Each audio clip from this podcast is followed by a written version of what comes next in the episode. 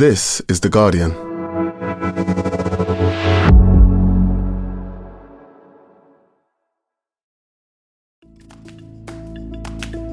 Today, why is California dismantling its death row?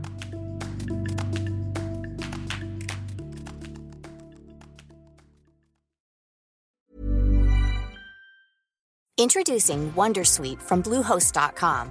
Website creation is hard, but now with Bluehost, you can answer a few simple questions about your business and get a unique WordPress website or store right away.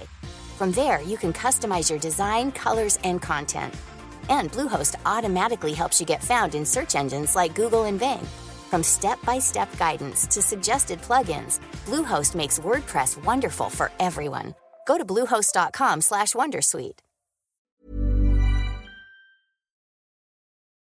Before we start, I want to let you know that in this episode there is a description of an execution, so please take care when you're listening.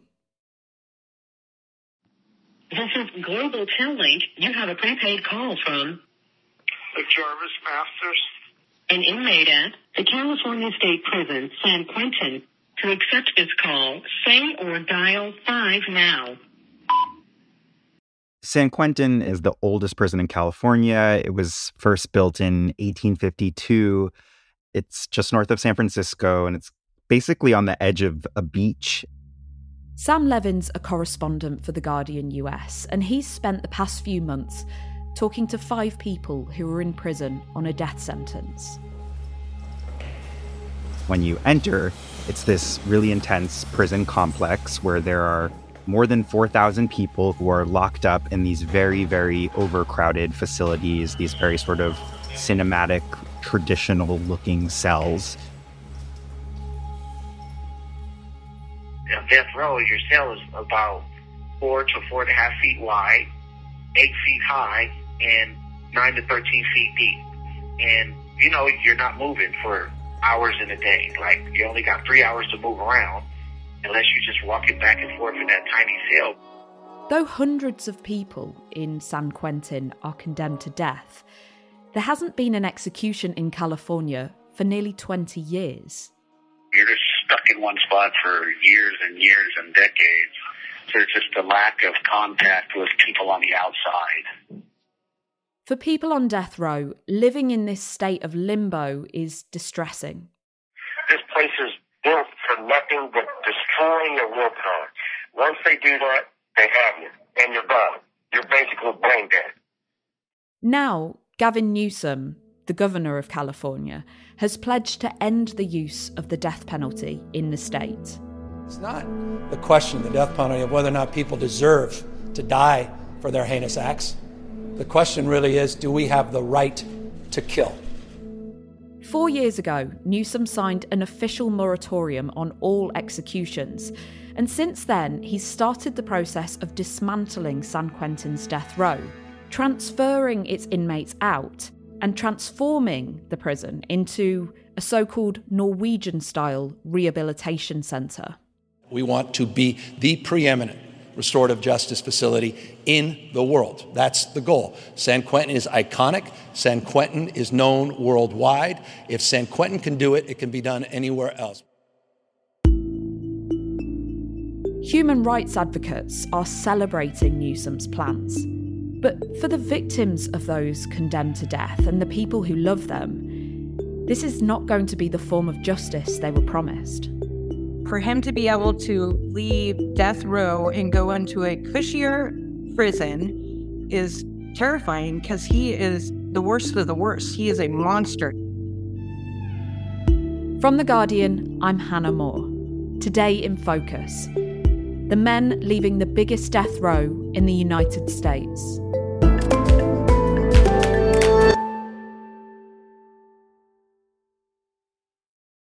Sam, over the past few months, you've been speaking to people who were in San Quentin on death row, and I know you've actually been inside the prison.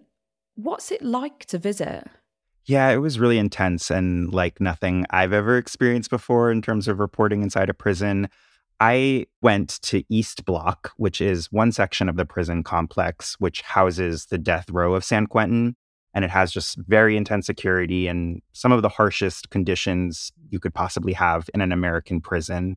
There are basically five floors of individual cells that are stacked up on each other, these skinny rooms that have a toilet, a sink, a steel frame bed, and that's basically it.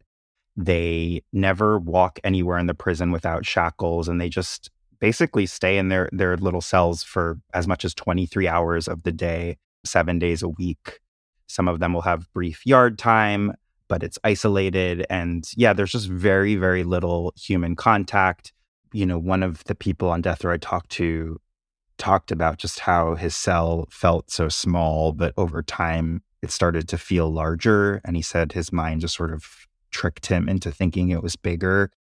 I just think we can't begin to understand the impact on your brain to be in a tiny cell for most of the day, every single day, for years on end. There are more than 500 people in San Quentin who are on death row, but nobody's been executed in California since 2006. Why is that? So, the death penalty has existed in the state since basically California was founded. And you had 500 or so people who were executed by California up until 1972 when the state Supreme Court overruled the death sentence and said it was cruel and unusual punishment and it degrades and dehumanizes all who participate. And so the Supreme Court basically struck it down. But right after that, voters enshrined the death penalty into the state constitution. And so since the 70s, you've had more than a thousand people who have been sentenced to death, but only 13 have been executed. And the reason for that is people who are sentenced to death have a right to appeal. And those appeals process, they take decades. You know, the average appeal is now more than 30 years.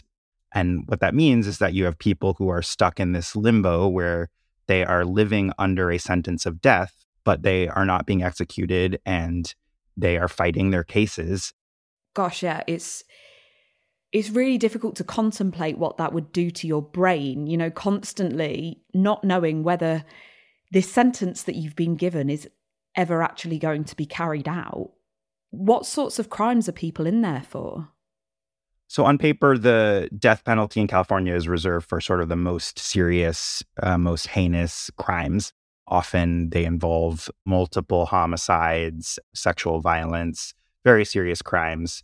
However, we've seen that the death penalty is not applied equally. There are significant racial disparities and many problems in how the death penalty is applied to different populations. More than one third of the people who are on death row are Black, whereas California's Black population is only 6.5%. And so it's just extreme disparities in who lives under the worst conditions.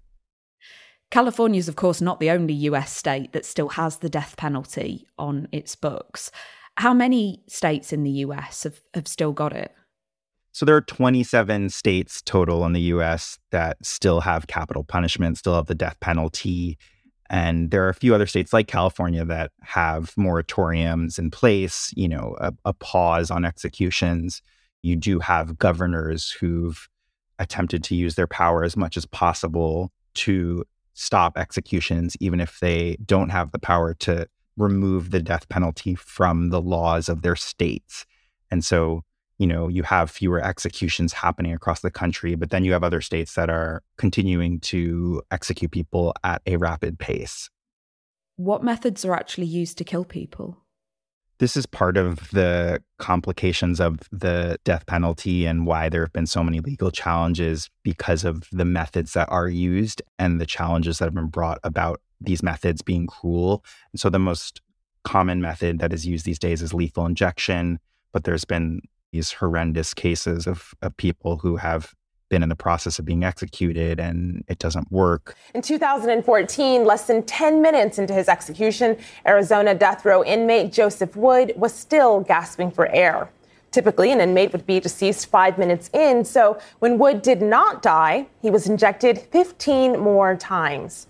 Nearly two hours later, he was pronounced dead.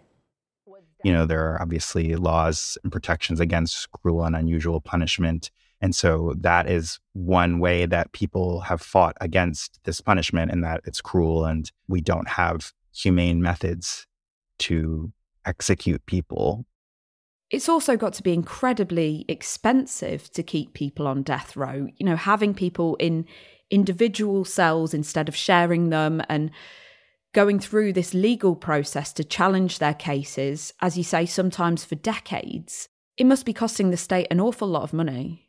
California has spent $4 billion on the death penalty in the last several decades. You know, this is taxpayer money that is going towards the death penalty, and obviously no one is being executed. And I think it's worth noting that when you have people who are stuck under the sentence for decades, you have a very aging population on death row. You know, one of the people I interviewed on death row said that the actual death row facilities kind of looks like a parking lot for wheelchairs these days. There's just wheelchair after wheelchair after wheelchair sitting outside of people's cells because you have such elderly people who are living in these conditions. Just the cost of taking care of people who are elderly it's hugely expensive. And this is one of the central criticisms of people who are opposing the death penalty and want to see it abolished.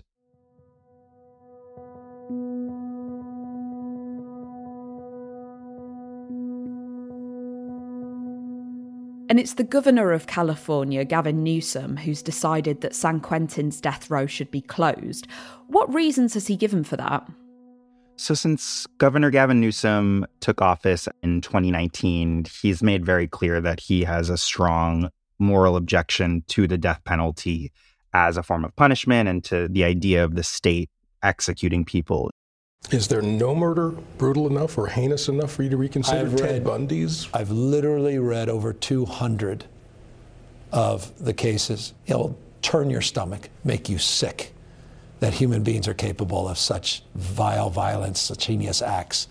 And there's no sympathy. I have no empathy for those that are guilty. I really don't. At the same time, I cannot support premeditated state sponsored murder. And Newsom has made very clear that one of his moral objections to the death penalty is the potential of human error leading to the loss of life by the hands of the state. I can't square this fundamental fact uh, that we have people on death row today that are innocent. And if you think that's hyperbolic, I hope you will consider that we had someone who served 26 years on death row uh, that was exonerated, uh, that was innocent. He has made very clear that he will not oversee any execution of any individual while he is governor. And to do that, he first put in place a moratorium on executing people, which essentially used his powers as governor to stop all executions. And now moving forward, he's actually recently announced this plan to sort of transform San Quentin Prison into a more rehabilitative facility, as he's described it, and to actually shutter the death row, which has been in place for, you know, a very, very long time. So, what he's proposing is transforming the prison into a Norwegian style prison, where rather than focusing on punishing people, it'll be about rehabilitating them. That's going to involve massive changes. You know, punishment is at the core of the US prison system. How's he actually going to make that work? Yeah, I mean, there's a lot of unanswered questions about how this will work. And Norway is has a completely different model of criminal justice. You know, there are no life sentences in Norway. No one is sentenced to, to die in prison. Behind me is what's regarded as the world's most humane maximum security prison. Not a single coil of razor wire in sight, and yet no prisoner has ever tried to escape.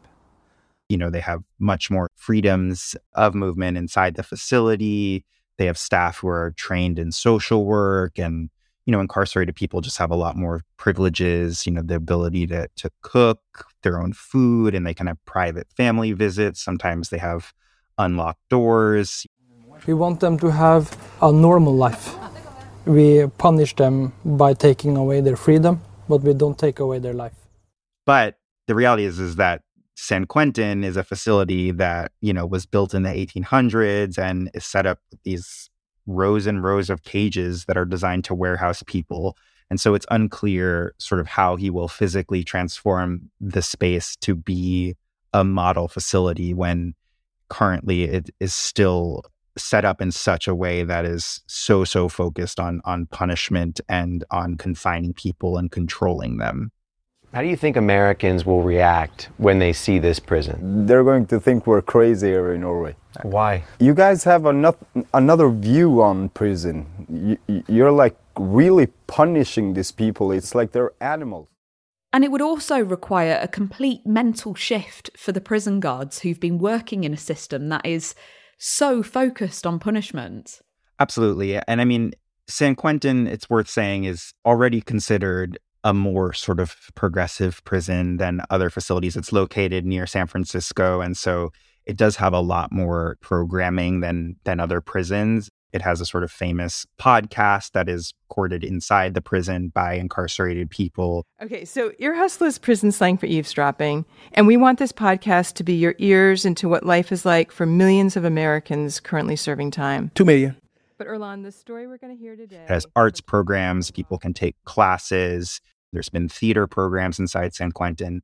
But at the same time, it's still these sort of really, really harsh living conditions those programs only serve a small sort of percent of, of the folks who are there. And the guards ultimately are trained in treating people like quote unquote inmates and, and treating them in this sort of dehumanizing way. And so, what Newsom is describing and promising would certainly require a massive cultural shift. And it's unclear how he will do that. And it seems like it will be a very, very challenging process.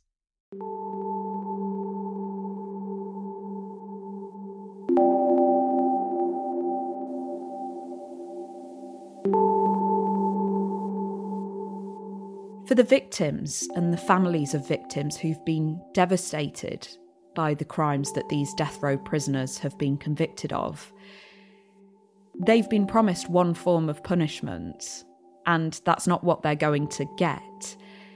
Did Newsom and his team consult victims before he announced this change? So Newsom has said that he's worked with victims groups and survivors groups as part of this process. And there is a growing movement in California and across the country of victims groups and survivors who do support abolishing the death penalty. And so you've had many examples of, of people who's lost loved ones to horrific crimes and the suspects were sentenced to death who have argued that they don't actually want to see the death penalty used because they don't want more killing and violence in the name of their loved ones. Any eye for an eye just sinks us to his level. So we want to make a statement saying we're not at your level, we're better. That being said, there are certainly victims' rights groups that do operate in a more traditional way and victims' families who have come out in strong opposition to this. This is horrible. He blindsided us. We weren't invited to the table on this. He does not have a heart for victims. And he says he won't be able to sleep at night if there's an execution. Guess what? Every night since our children were killed, we haven't slept at night. How popular is the death penalty among people in California? California has had some interesting ups and downs in terms of how voters have interacted with the death penalty. And there's been many votes where California residents have signaled that they are in favor of criminal justice reforms and, you know, against policies like the death penalty.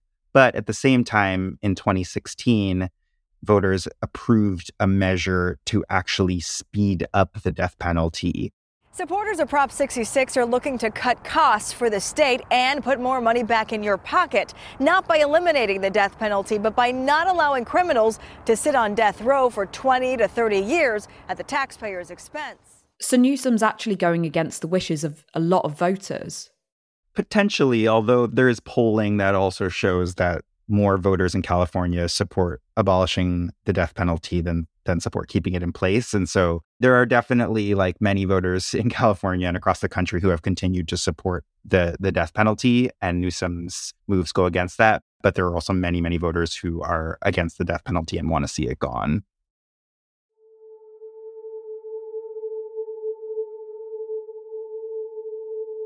Sam, let's talk about the people who are going to be moved.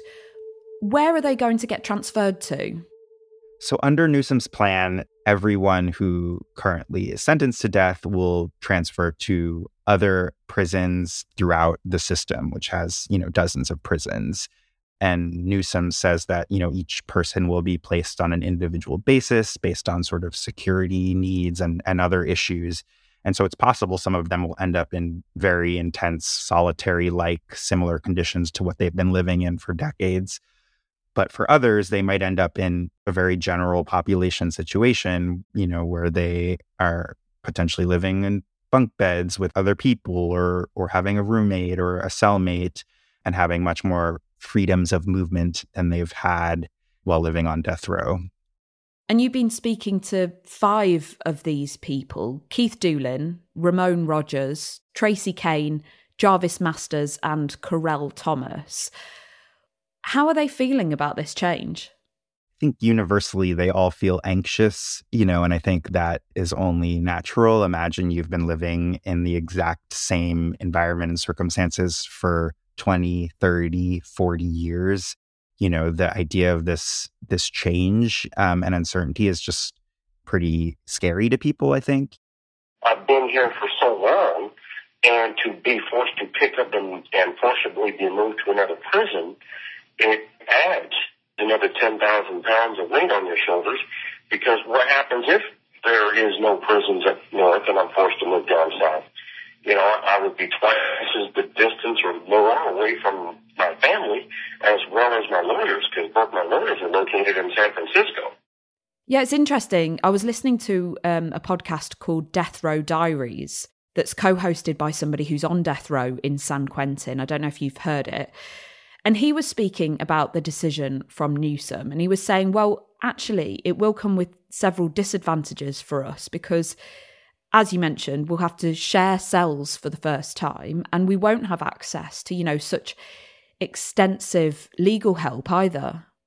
Yeah. And I think that's a concern I've heard across the board and from the attorneys who represent people on death row is just sort of what it will mean for their legal cases at the same time, you know, there are people who are also hopeful about it, people who do want to see change, want to be treated better, want to have a better day to day life.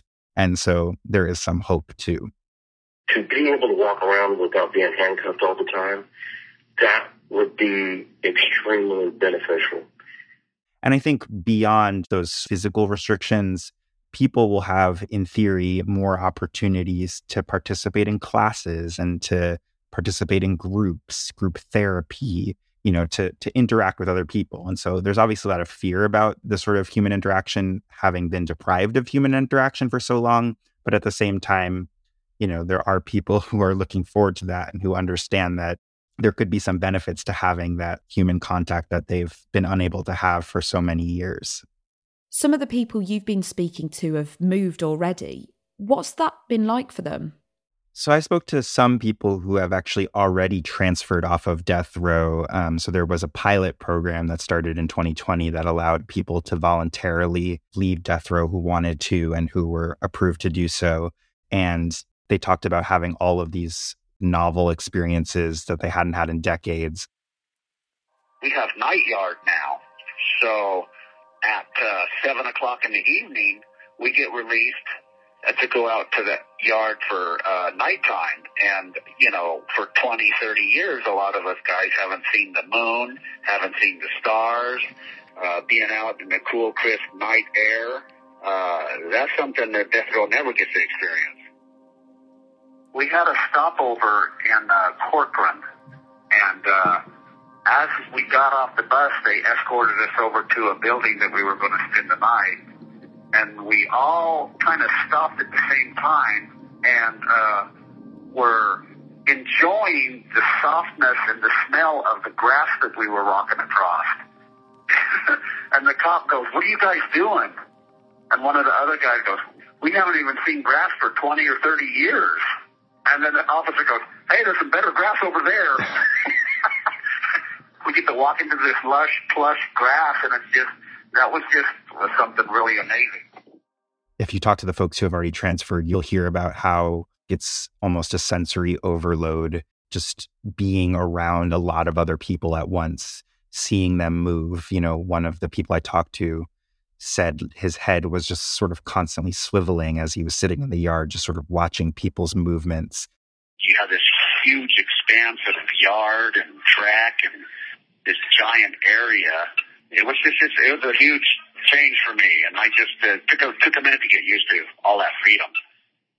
One of the things that I heard that has really stuck with me throughout the reporting process is that some of the people on death row are so accustomed to having their hands shackled that once they leave death row, they continue to have their hands in that position. And I heard that there was one person who was walking around the prison with his hands behind his back, and the guards had to keep reminding him, hey, you know, you don't have handcuffs on, you don't need to do that. But he was just so used to his hands being in that physical position. His body's been conditioned, his mind has been conditioned that way after decades.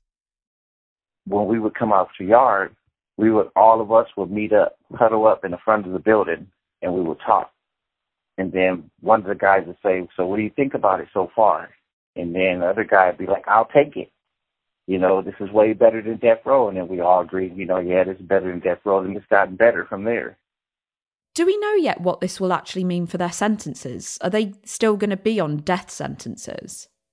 Yeah, so the people who are being transferred will continue to have their same sentences. The the physical transfer process does not affect their sentences in any way.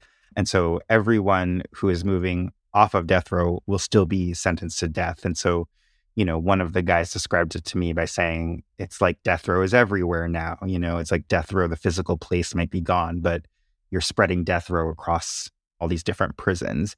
There's no place on this earth that I don't believe I would not feel I'm on death row and innocent.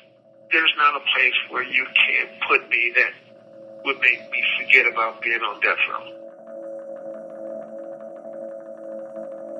Coming up, will the United States ever completely eradicate the death penalty?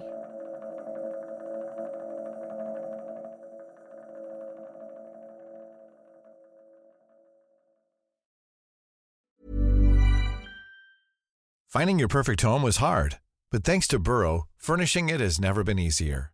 Burrow's easy to assemble modular sofas and sectionals are made from premium, durable materials, including stain and scratch resistant fabrics.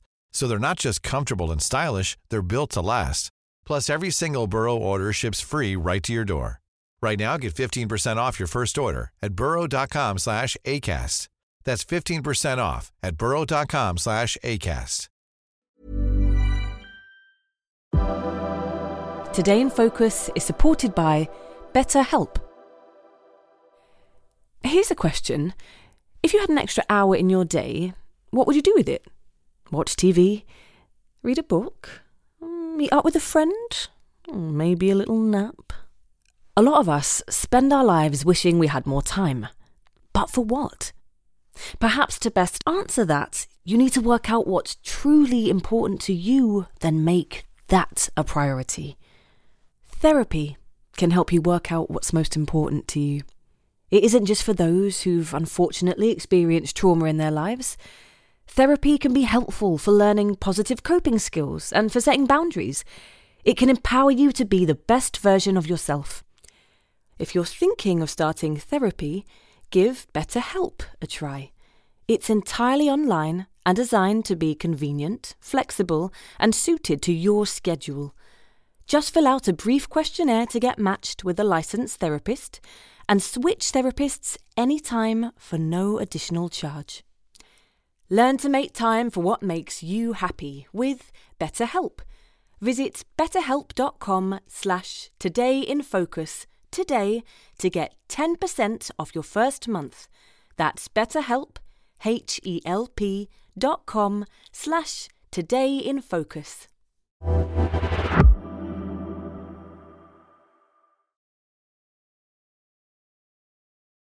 Some most democracies around the world abolished capital punishment a long time ago. I mean, in the UK, that happened in 1969. Although we should say, and I guess the US example demonstrates this, that a change in the law is not necessarily permanent. Why do you think the death penalty is still approved of by more than half of the US population? The US is an outlier in criminal justice and mass incarceration in so many different ways. You know, the US is really addicted to harsh punishments and massive prisons as a solution to many, many problems. You know, we have the highest reported incarceration rate in the world. And so it's not surprising that we continue to have on the books the sort of harshest punishment you could have, just given sort of the context of our country and people's ongoing support for these sort of quote unquote tough on crime concepts. So Joe Biden's the first US president to ever come out and clearly say, I'm against the death penalty. But is he making any moves towards abolishing it? There's limited power that the president has to actually abolish the death penalty, which would require federal legislation. And we're at a point in our country where we're not really passing many new laws. But there are certainly groups who are pushing for the abolition of the death penalty who have been disappointed by him not taking a sort of more aggressive stance. I think one thing very concrete that he could do is commute the sentences of, of everyone who is sentenced to death. He could actually change their sentences to, to something less than the death sentence, probably life without parole, meaning someone sentenced to, to live the rest of their life in prison. But if he were to commute people's sentences, that would include, you know, commuting the sentences of people convicted of mass shootings, of terrorist acts, of really the most serious crimes one could commit. And it's likely that he sees that as a political liability, something that, you know, he doesn't want to, to do, especially as he's starting to do his campaign for reelection. Sam, how soon do you think we'll be able to tell if abolishing death row is the right decision for both the prisoners and for the people who were the victims of their crimes? I think it's going to be a very long process for people to even just get moved. And I think trying to look at how that plays out and you know whether that's successful will be complicated and challenging i think you'll have individuals who can talk about their own experiences and the benefits of being moved and then i think you'll have victims' families who will come out and have concerns about it. You will have victims' families who might support it. You know, I think it will be a difficult thing to measure the impact of it, but I think that, you know, it fits into this broader context of how the governor is trying to transform the system. And I think, yeah, a lot remains to be seen. I've been on this personal journey of real repentance and redemption. And I'm trying, you know, my best to do right by everyone to where I can be deemed worthy to be back out in society again. Some people may think that I deserve a second chance, and some people may think I don't, you know, but hopefully somewhere down the line, those people uh, might deem me worthy of a second chance like they like they do in other countries. That was Sam Levin, you can read his report on this at theguardian.com. It's called The Last Days of Death Row in California. Thanks also to Keith Doolan, Ramon Rogers, Tracy Kane, Jarvis Masters, and Corel Thomas, who you heard from in this episode, which was produced by Eli Block and sound designed by Solomon King. The executive producer was Phil Maynard. We'll be back tomorrow. This is The Guardian.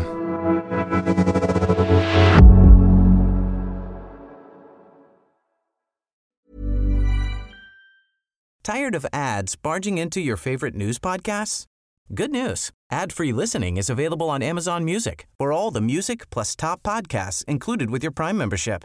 Stay up to date on everything newsworthy by downloading the Amazon Music app for free or go to amazon.com slash news ad free. That's amazon.com slash news ad free to catch up on the latest episodes without the ads.